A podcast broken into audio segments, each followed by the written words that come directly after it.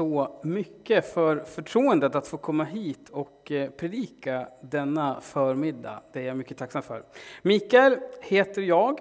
Eh, flera av er har säkert sett mig springa runt här i olika sammanhang. Men det här är första gången som jag predikar här. Det ska bli väldigt kul.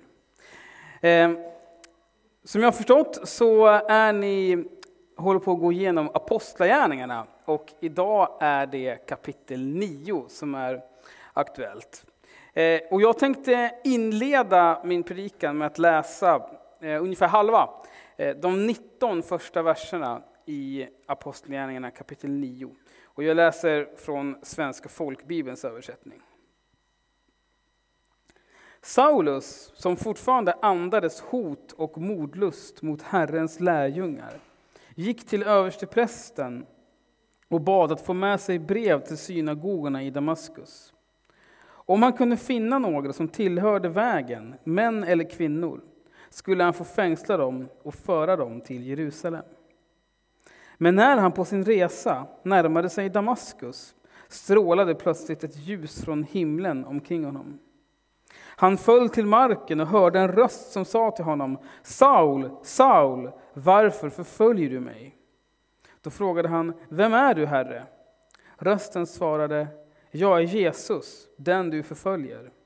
Men res dig och gå in till staden, så ska du få veta vad du måste göra. Men den som reste med honom stod där förstummade. De hörde ljudet, men såg ingen. Saulus reste sig upp från marken, och när han öppnade sina ögon kunde han inte se. Då tog de honom i handen och ledde honom in i Damaskus.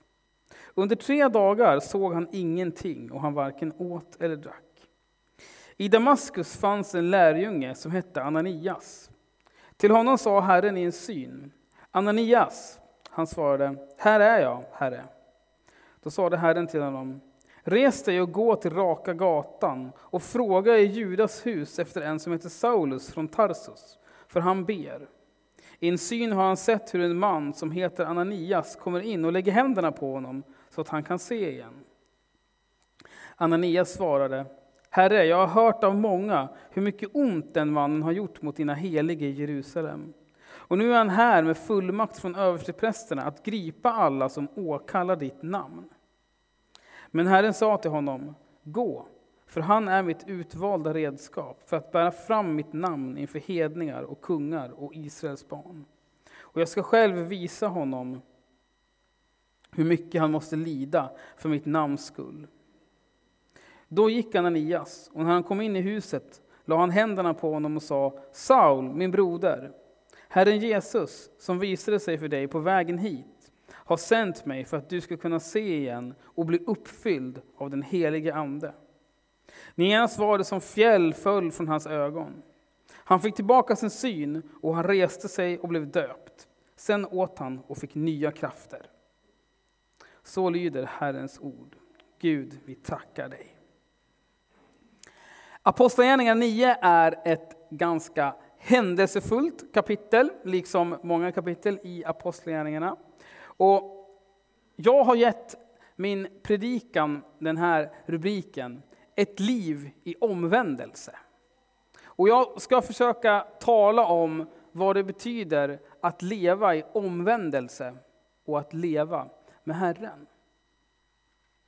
Det som händer i Apostlagärningarna, hela boken, är att vi får följa vad de första apostlarna gjorde och hur evangeliet spred sig. Men egentligen, om man läser noggrant, så ser man att det hade varit mer korrekt kanske om boken hette Andens gärningar eller något sånt. För det är ju den helige Ande hela tiden som agerar. Så också i det här fallet. Det som händer i kapitel 9 är ju det jag just läste, är att Saul, eller Saulus, omvänder sig. Sen så händer det att Saul predikar ganska snabbt efteråt och då börjar han förföljas också. Och i den avslutande delen så handlar det om Petrus och att han botar en lam man och väcker upp en död kvinna. Det är vad som händer. Men jag ska som sagt i min predikan idag fokusera kring just begreppet omvändelse och vad det handlar om. Det handlar om att vända sig från någonting och till något annat. Det är också det första Jesus säger i sin tidigaste predikan. Säger han, himmelriket är här, omvänd er och tro på evangeliet. Omvändelse handlar om att vända sig från sin synd, från sin egen väg och att vända sig till Herren själv. Omvändelse börjar alltid med ett möte med Jesus. Det är liksom min första poäng idag. Om ett liv i omvändelse handlar alltid om ett möte med Jesus. I vers 4 och 5 så står det så här om Saul. Han föll till marken och hörde en röst som sa till honom, Saul, Saul, varför förföljer du mig? Då frågade han, vem är du Herre? Rösten svarade, jag är Jesus, den du förföljer. Det var inte så att Saul aldrig hade hört talas om Jesus tidigare. Men hans, hans mission statement när han åkte till Damaskus var ju att fängsla alla som trodde på Jesus och föra dem till Jerusalem. Sannolikt också för att de skulle dödas. Så han visste ju vem Jesus var mycket väl. Men när, när Jesus möter honom som man faktiskt förstår vem han är. Och Det här är en nyckel, därför ingen av oss kan omvända oss från det onda om på riktigt, om inte vi blir mötta av Jesus. Det Saul höll på med, höll på med var ju i direkt kontrast till att följa Herren, nämligen att förfölja honom. Eller för, egentligen, som Saul tänkte, så förföljer han ju de som trodde på Jesus. Men här ser vi att Jesus identifierar sig så mycket med de som tillhör honom. Att när Saul förföljer de kristna, så säger Jesus, det är mig du förföljer. Det Saul gjorde är ju exempel på något som är synd. Synd är ju vad vi kallar allting som vi människor gör som är ett avsteg från hur vi borde agera. Ett avsteg från vad som är Guds vilja i våra liv. Att omvända sig handlar om att lämna sin synd bakom sig och ändra sig. Och det är ju vad Saul gör. Den som läser vidare, eller redan har gjort det, kommer upptänka att Sauls liv tar en radikal ändring. Och han börjar istället predika Jesus och sprida hans rike allt mer.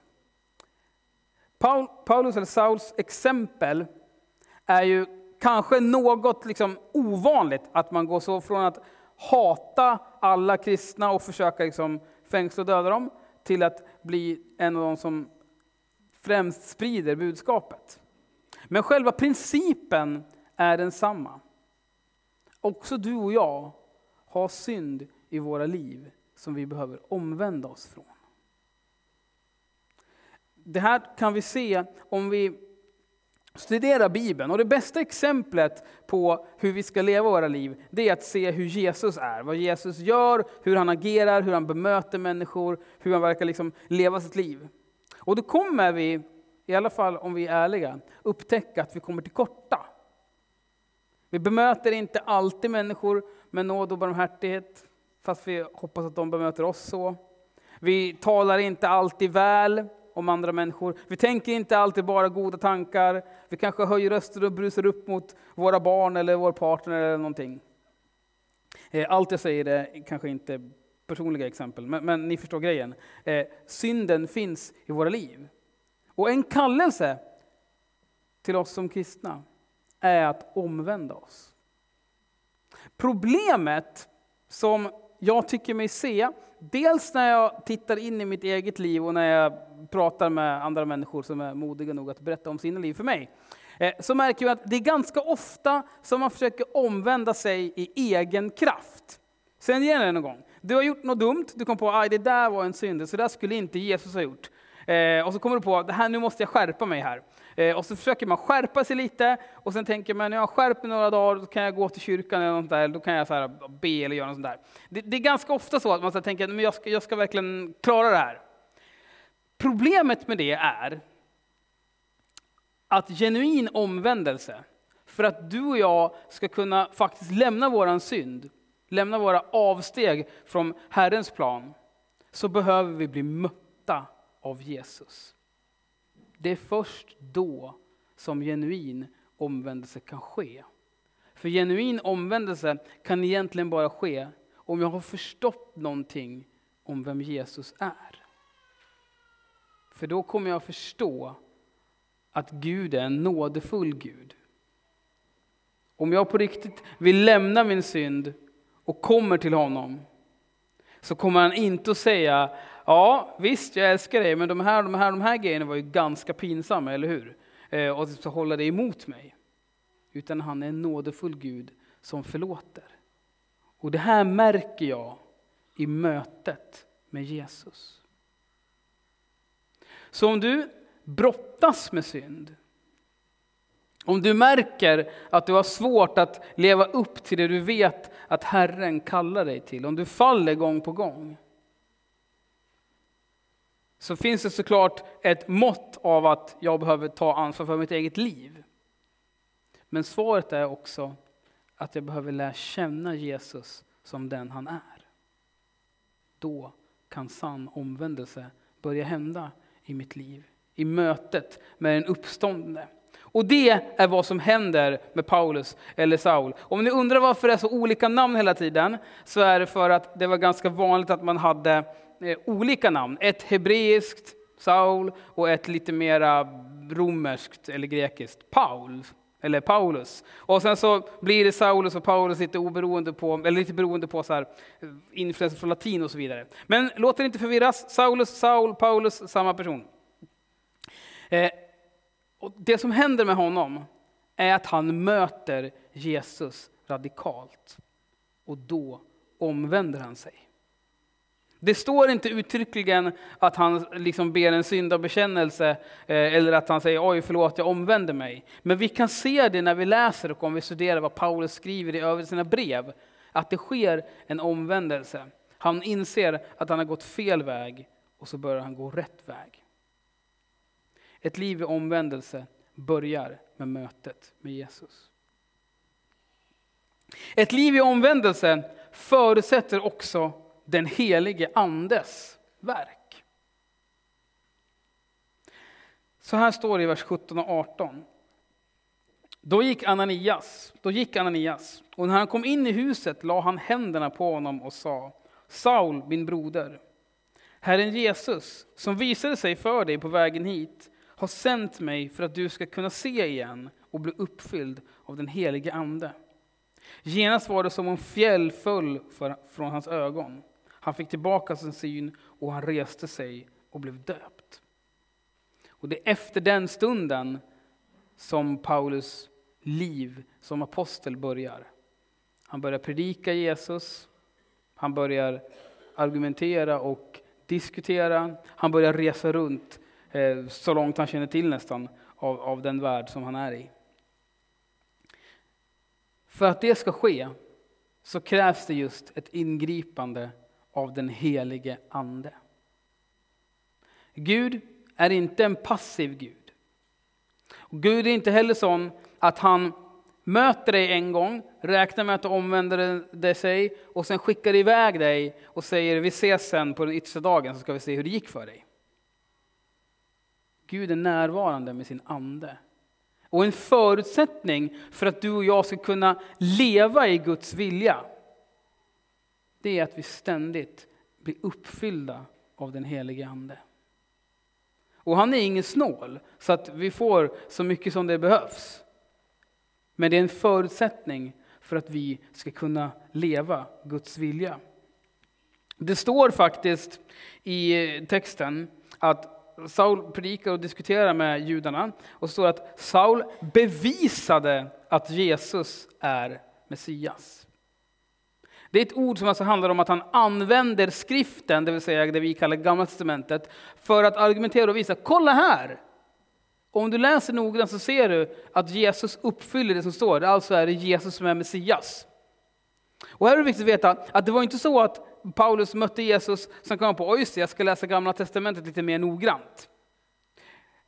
Om vi läser vad Paulus själv skriver så vet vi att han var en av de mest lärda Han kunde sin bibel. Han kunde skriften, han visste vad det stod, han visste hur man uttolkade den. Problemet för Paulus var alltså inte att han inte hade rätt information. Men även med rätt information, med rätt kunskap, så kan du hamna snett. Därför du är beroende av att anden vägleder dig. Skillnaden, det som gör att Paulus kunde gå från att vara den han var till att bli aposteln Paulus, det är just att den helige ande uppenbarar för honom vem han är. Han uppenbarar skriften för honom. Och det gör att han förstår skriften och att han förstår vad Gud säger i och genom sitt ord. Samma sak är sann för dig och mig. Vi har fått vårt intellekt för att liksom kunna vrida och vända på saker, för att analysera, för att kunna ställa rätt frågor i rätt tid. Men om vi vill förstå Guds ord, om vi vill förstå Guds vilja, om vi vill förstå vem Gud är, så kommer inte intellektet att leda oss hela vägen. Du behöver att Guds ande uppenbarar för dig summan av Guds ord. Och ett skarpt intellekt används bäst för att ställa rätt frågor i rätt tid. Och det kan den helige Ande lära oss. Det här är sant för var och en av oss, vare sig hur vi är som personer, Eh, hur vi fungerar, vad vi har för intressen. För att leva i Guds vilja så behöver jag den helige Ande. Dels för att förstå vad Guds vilja är, men sen för att också kunna leva ut den. Så behöver jag den helige Ande. Och det behöver jag varje dag. Och som tur är så får jag det varje dag också. För Gud har gett av sig själv till oss. Det här är sant för var och en av oss. Det är också sant för, för alltså oss på, på, som församling. Om vi läser i vers 31 i det nionde kapitlet så står det så här. Församlingen hade nu lugn och ro i hela Judeen, Galileen och Samarien. Den blev uppbyggd och levde i vördnad för Herren och växte genom den helige Andes tröst och förmaning. Och här ser vi det igen.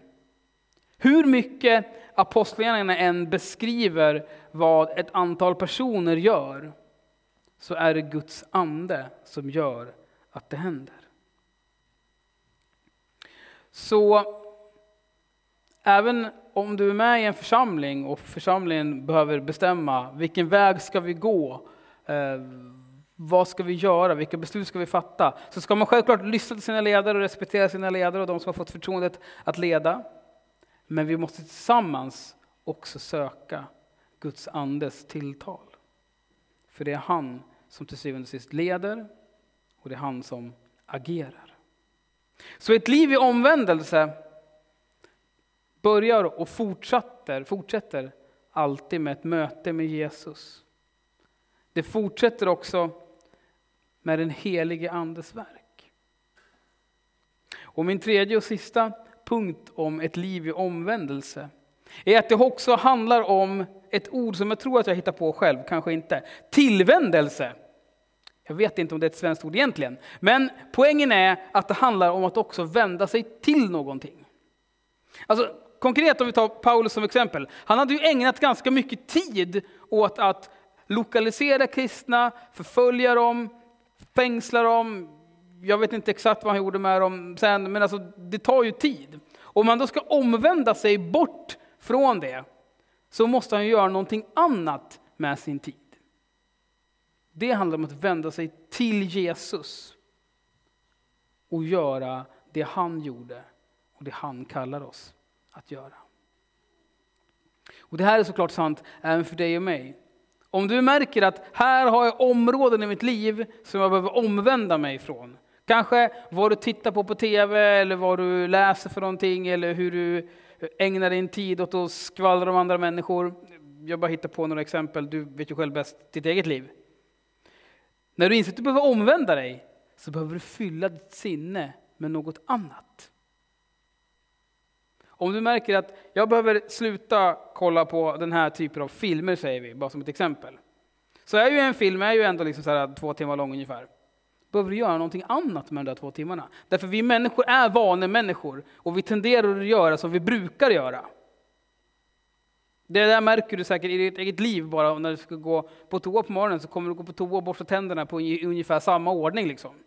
Eh, det är såklart ett larvigt exempel, men vi brukar att göra, vi är människor som brukar göra som vi brukar göra. Därför så handlar omvändelse om att vända sig till Jesus och låta honom prägla oss med nya vanor. Och det här är egentligen samma punkt som punkten innan om den heliga Andes verk, nämligen att vi behöver leva i relation till Jesus.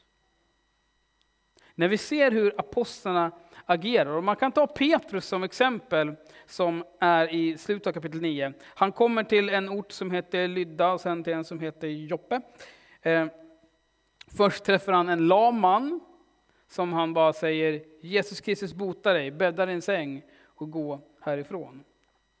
Det intressanta är att han säger att han ska bädda sängen, inte bara lämna den. Men eh, jag vet inte vad det betyder för oss just idag. Men hur som helst, han helar honom genom Guds kraft. Och sen så kommer han till en annan ort och träffar en kvinna som heter eh, Tabita, eller Dorcas beroende på språk, som faktiskt har dött. Och Petrus ber till Jesus och sen så säger han bara Tabita stå upp, så börjar hon leva igen. Eh, och det här ser vi ju tidigare, att Petrus ibland bara säger Silver och guld har jag inte, men det jag har det ger jag dig. Stå dig upp och gå. Ställ dig upp och gå. Det Petrus gör är att han lever i en relation till Jesus. Han lever i intimitet med honom. Det står innan han väcker upp den här döda kvinnan i vers 40. Står det så här. Men Petrus skickade ut dem alla och föll på knä och bad. Sedan vände han sig mot kroppen och sa, Tabita, stå upp. Då öppnade hon sina ögon och när han fick se Petrus, stod hon, Petrus satte hon sig upp. Han föll på knä och bad. Om du och jag vill leva liv som är präglade av den helige Ande, som är präglade av Guds kraft, så måste vi falla på knä och be. Och här menar jag inte att du nödvändigtvis fysiskt måste falla på knä varje gång du ber. Men knäfallandet säger någonting om din, vad du anser om ditt förhållande till Gud. Att falla på knä för någon innebär ju att man säger du är större än jag. Du har makten över mig. Och om vi vill leva liv i omvändelse som är präglade av Andens kraft och Guds handlingar så behöver vi erkänna att Gud är den som är Gud. Han är den som bestämmer. Han är den som har all makt. När vi gör det, när vi vet vår position, när vi vet vilka vi är, då kan vi också leva i en nära relation med Herren. Och då kan Guds kraft flöda genom våra liv. Jag säger inte att alla av oss kommer att vara med och se döda börja leva igen. Men jag säger att alla av oss kan få se Guds kraft i våra liv. Och här behöver vi inte ha för låga förväntningar på vad Gud kan göra i alla fall. Så vad har jag försökt säga idag? Ett liv i omvändelse handlar om att ständigt låta sig mötas av Jesus. Och det är inte bara en engångshändelse och sen är det klart. Utan det får ske varje dag. Ett liv i omvändelse handlar också om att leva i den helige Andes närhet. Och låta den anden vara den som ger mig kraften. Och det handlar om att ständigt inte bara behöva vända mig bort från saker, utan vända mig till Herren själv. det är ett liv som var och en av oss är inbjudna till. Och här är ingen bättre eller sämre än någon annan.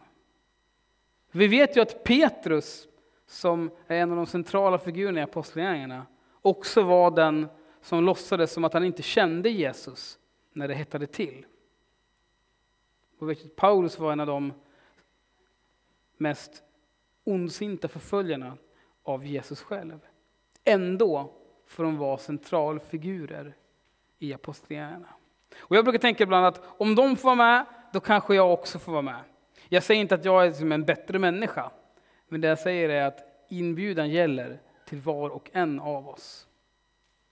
Oavsett vad som finns i ditt förflutna så kan din framtid få handla om Jesus. Låt oss be tillsammans. Tack Gud för att eh, du är här och är närvarande. Tack för att du kallar var och en av oss till omvändelse. Och helige Ande, jag ber att du ska tala till oss här inne just nu. Visa oss vad i våra liv som inte gör dig glad. Visa oss var i dina liv som vi är liksom präglade av dig och där vi kan växa än mer. Kom du helige och låt din vilja ske.